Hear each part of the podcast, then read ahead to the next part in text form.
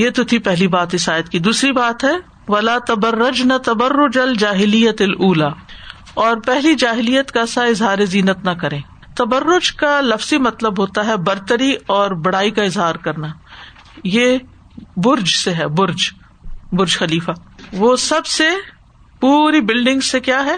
نمایاں۔ یہاں بھی آپ دیکھیں سی این ٹاور جو ہے اگر آپ اپنے اوپر والی بلڈنگ میں رہتے ہیں تو یہ دور سے نظر آتا ہے نا، باقی بلڈنگ کا نہیں پتا چلتا لیکن وہ نظر آتا ہے۔ تو یہ برج ہوتا ہے۔ ٹاور جو ہے یہ یہ برج ہے۔ اسی طرح محفوظ اور اونچے قلعے کو بھی برج کہتے ہیں۔ تو برج ہر وہ چیز جو دور سے نمایاں ہو۔ تو برا جا کا مطلب ہوتا ہے ظاہر ہونا، بلند ہونا۔ اسی سے لفظ خوبصورت اور روشن ہونے کا معنی بھی لیا کیونکہ ٹاور میں عموماً روشنیاں ہوتی ہیں دور سے اور آپ کو معلوم ہے کہ جو ساحلی علاقوں میں ٹاور ہوتے ہیں، اس میں خاص طور پر روشنی کی جاتی ہے کہ قریب آ رہا ہے کوئی شہر یا علاقہ۔ تو خوبصورت نمایاں اور روشن کے معنوں میں بھی آتا ہے اور ستون کے معنوں میں بھی برج آتا ہے، قلعے کے معنوں میں، محل کے مینشن کے معنوں میں۔ یعنی ہر وہ چیز جو دوسرے سے الگ واضح ظاہر ہو کے نظر آ رہی۔ اور تبرج کا لفظ اسی سے نکلا ہے۔ اور اس کا مانا لیا جاتا ہے اور خاص طور پر عورتوں کے کانٹیکس میں اجنبیوں کے سامنے آراستہ ہو کے نکلنا۔ یعنی غیر محرم کے سامنے سج بن کے نکلنا۔ سورت نور میں آپ دیکھتے ہیں کہ اللہ تعالیٰ فرماتے ہیں، ولا یوبدین زینت ہننا اللہ ما ظاہر منہا اور اپنی زینت ظاہر نہ کرے ٹھیک ہے؟ مگر اس کے جو چیزیں خود بخود عورت کی ظاہر ہو جاتی ہیں۔ اور پھر، ولا یوبدین زینت ہننا اللہ لبولتی ہننا مگر اپنے شوہر کے لیے اپنے باپ اور بھائی، بیٹے وغیرہ وہ آگے تفصیل آتی ہے کہ عورت باہر نکلتے ہوئے اپنی زیب و زینت ظاہر نہ کرے، خوبصورتی ظاہر نہ کرے۔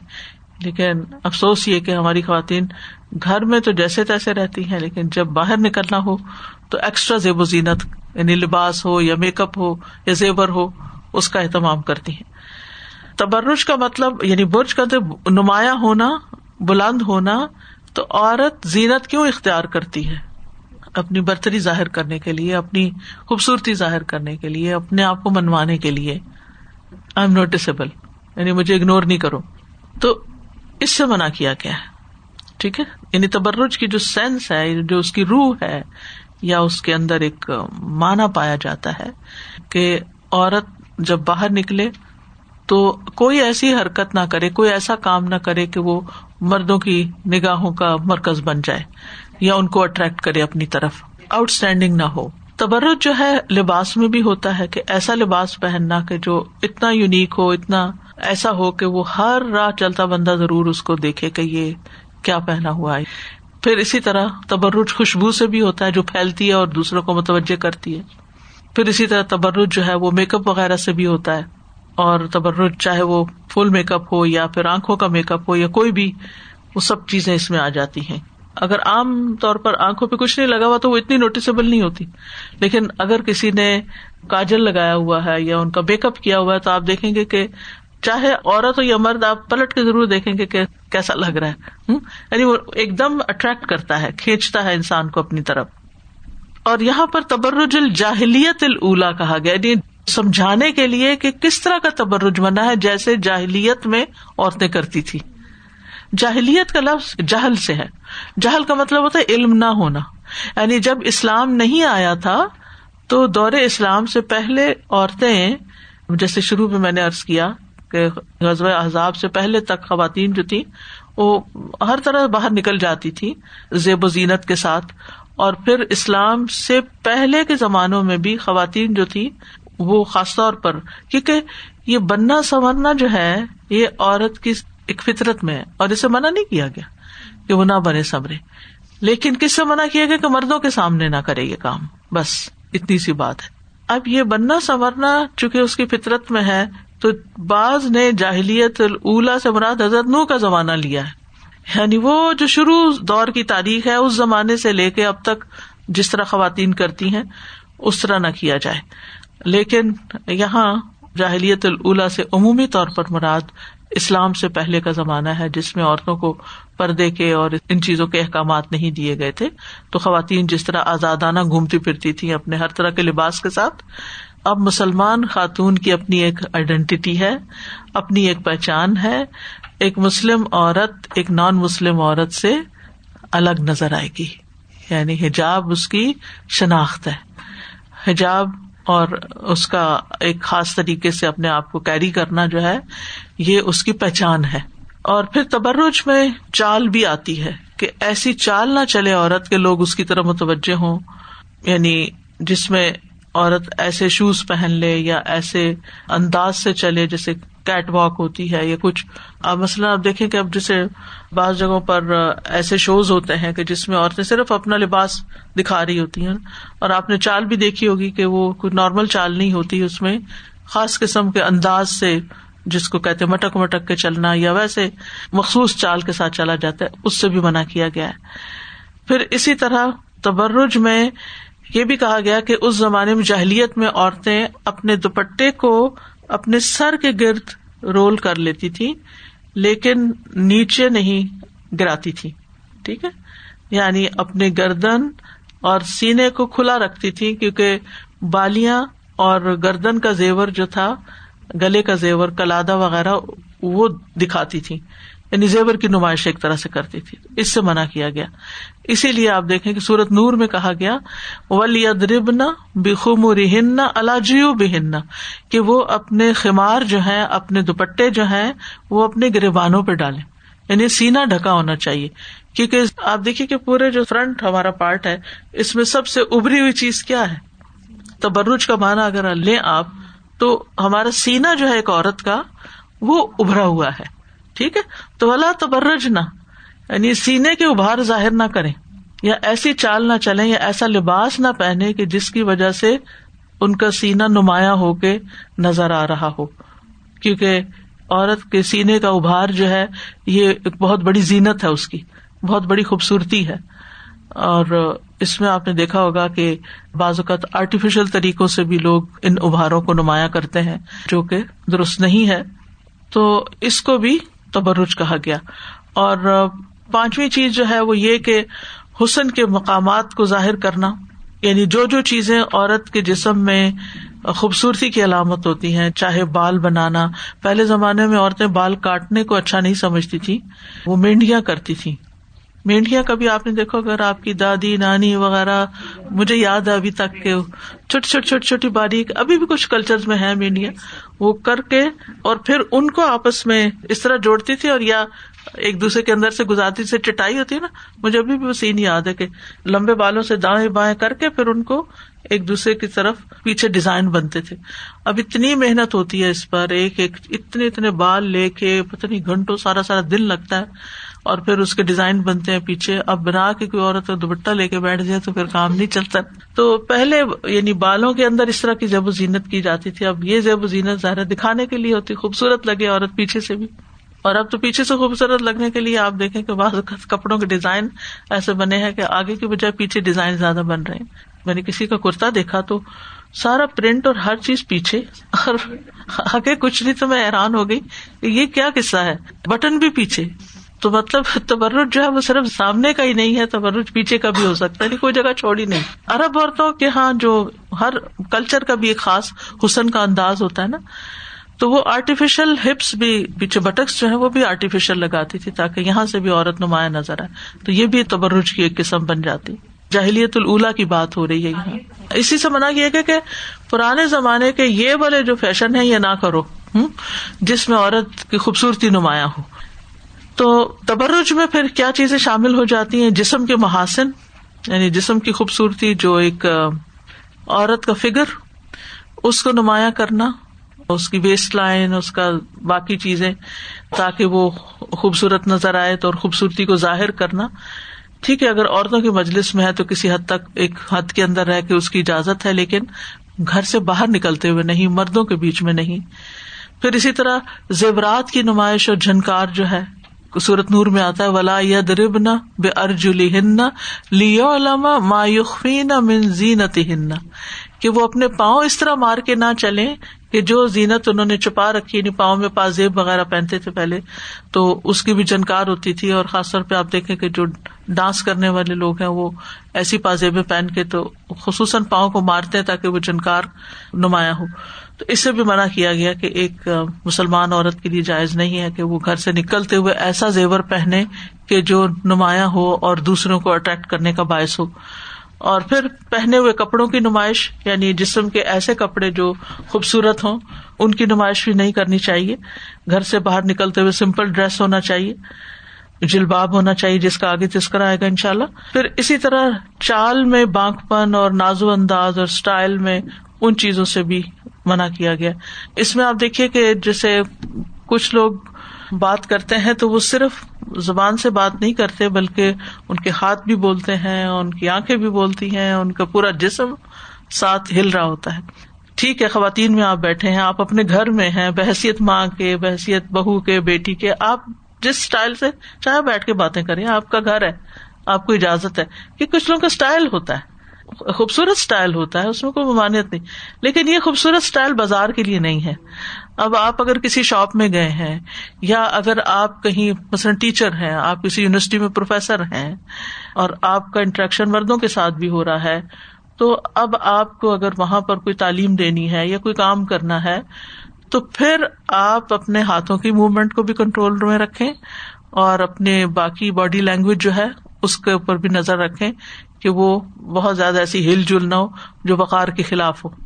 اور پھر یہ کہ باڈی لینگویج کے علاوہ خوشبو کا استعمال جو غیروں کو اپنی طرح متوجہ کرے، یہ ساری چیزیں اس میں آ جاتی ہیں۔ تو یہاں پر ایک طرف جاہلیت اولا ہے اور اس کے مقابلے میں اسلام ہے یعنی ایک اسلامی تہذیب اور ثقافت ہے۔ اسلام کا کلچر ہے، اسلامی آئیڈینٹی ہے۔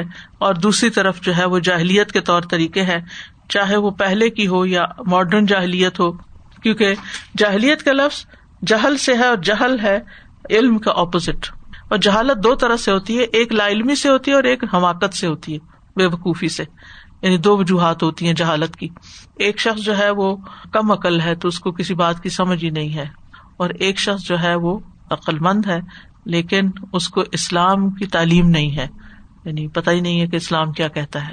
تو اس لیے آج بھی خواتین کو وہ کام کرنا چاہیے جو اسلامی تعلیم کے مطابق طرز عمل اختیار کرنا چاہیے، نہ کہ اور کلچرس کو فالو کرنا چاہیے۔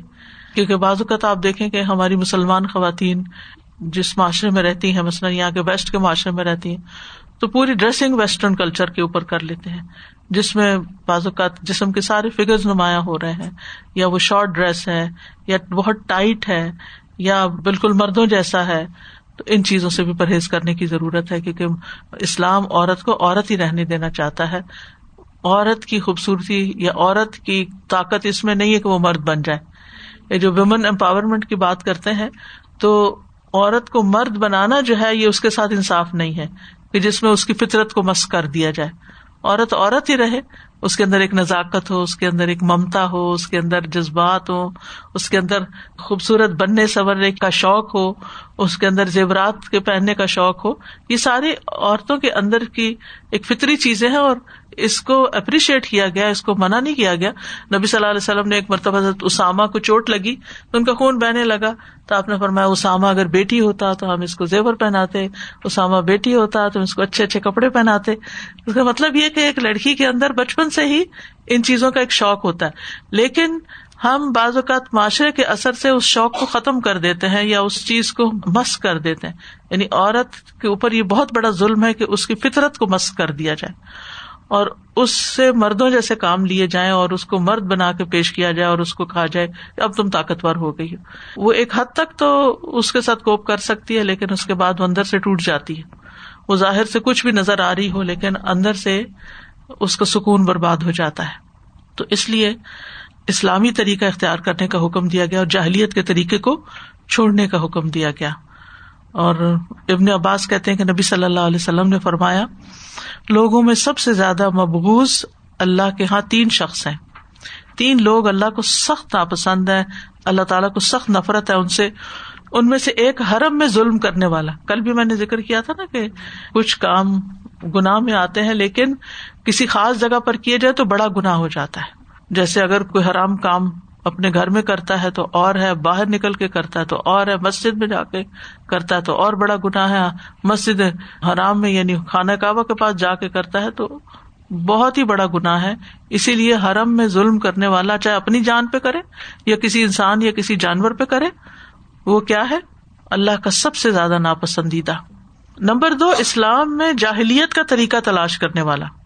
اسلام میں جاہلیت کا طریقہ تلاش کرنے والا یعنی ہے مسلمان، لیکن طریقے جاہلیت والے اختیار کیے ہوئے جو دور جاہلیت میں ہوتا تھا۔ اور نمبر تین، کسی شخص کا خون ناحک طلب کرنے والا تاکہ اس کا خون بائے یعنی کسی بے قصور انسان کے پیچھے ہو کے اس کو مار دے۔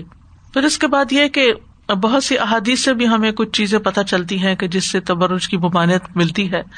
رسول اللہ صلی اللہ علیہ وسلم نے فرمایا، اللہ کی بندیوں کو اللہ کی مسجدوں سے مت روکو۔ یعنی مسجد جانے سے نہیں روکو، لیکن انہیں چاہیے کہ زیب و زینت کے بغیر نکلے ولا کن لیا خرج نہ وہ تفیلاتن اس نبی داؤد کی روایت تھی۔ اسی طرح اوڑھنیاں لپیٹ کر نکلنے کی بات آتی ہے ایک اور حدیث میں، سلسلہ صحیحہ میں۔ حضرت عائشہ کہتی ہیں کہ ہم رسول اللہ صلی اللہ علیہ وسلم کے ساتھ فجر کی نماز پڑھتی تھی ہم نے اپنی اوڑھنیاں لپیٹی ہوتی تھی۔ جب ہم نماز سے فارغ ہو کر واپس جاتی، تو ہم میں سے کوئی کسی کے چہرے کو پہچان نہیں سکتی تھی۔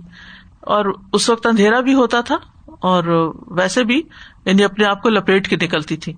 وما یارف اباد نہ وجوہ باد اسی طرح ایک دفعہ نبی صلی اللہ علیہ وسلم نے ایک لمبا خطبہ دیا اور اس میں دنیا اور آخرت کے امور کا ذکر کیا اور فرمایا، سب سے پہلے بنی اسرائیل اس طرح ہلاک ہوئے کہ ایک غریب آدمی کی بیوی کپڑوں یا زیورات کے بارے میں اپنے خامند کو مالدار آدمی کی بیوی کی طرح تکلیف دیتی تھی۔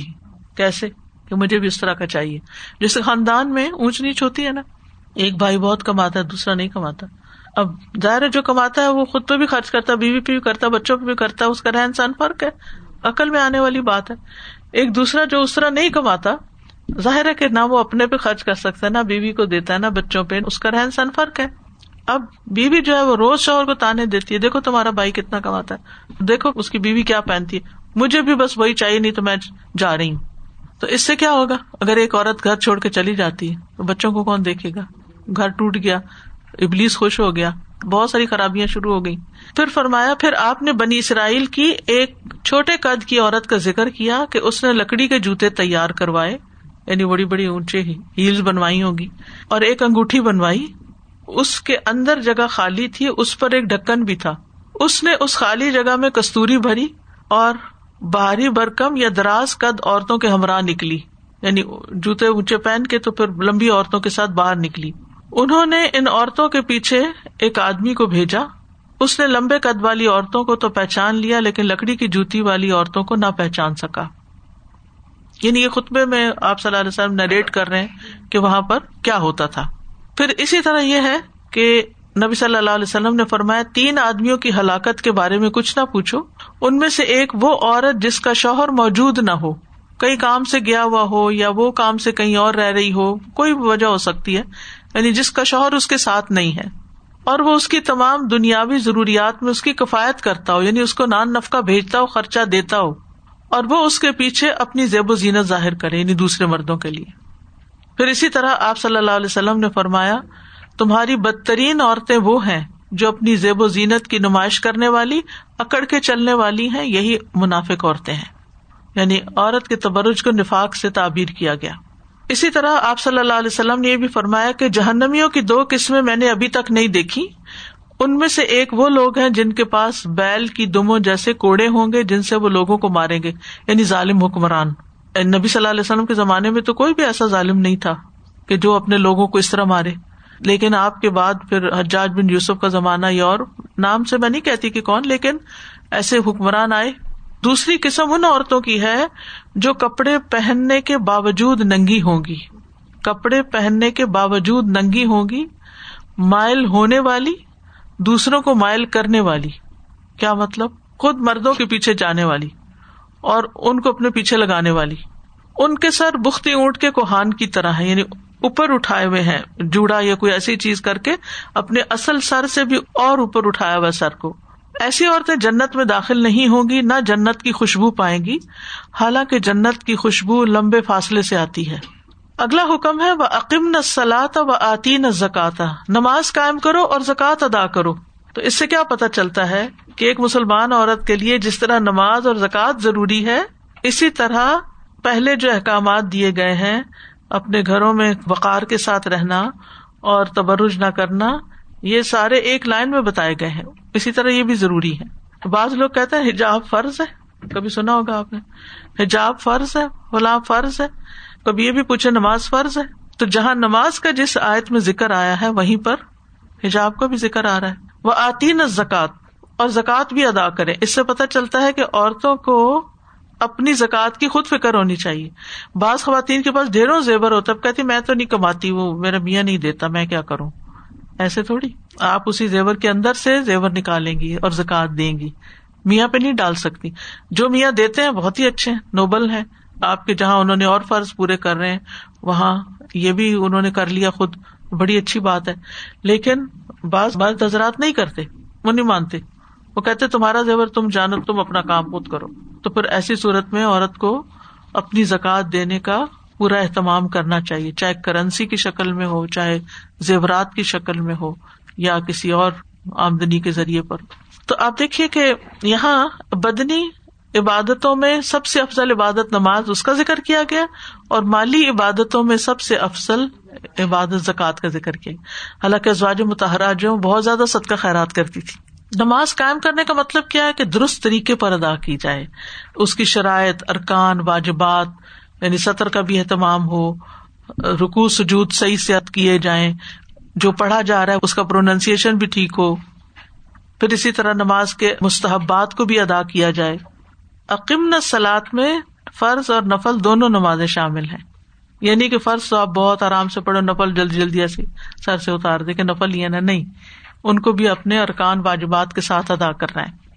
اور اسی طرح زکوٰۃ کو بھی اس کی پوری کیلکولیشن کے ساتھ اور جو مستحق ہے ان تک پہنچانا ضروری ہے۔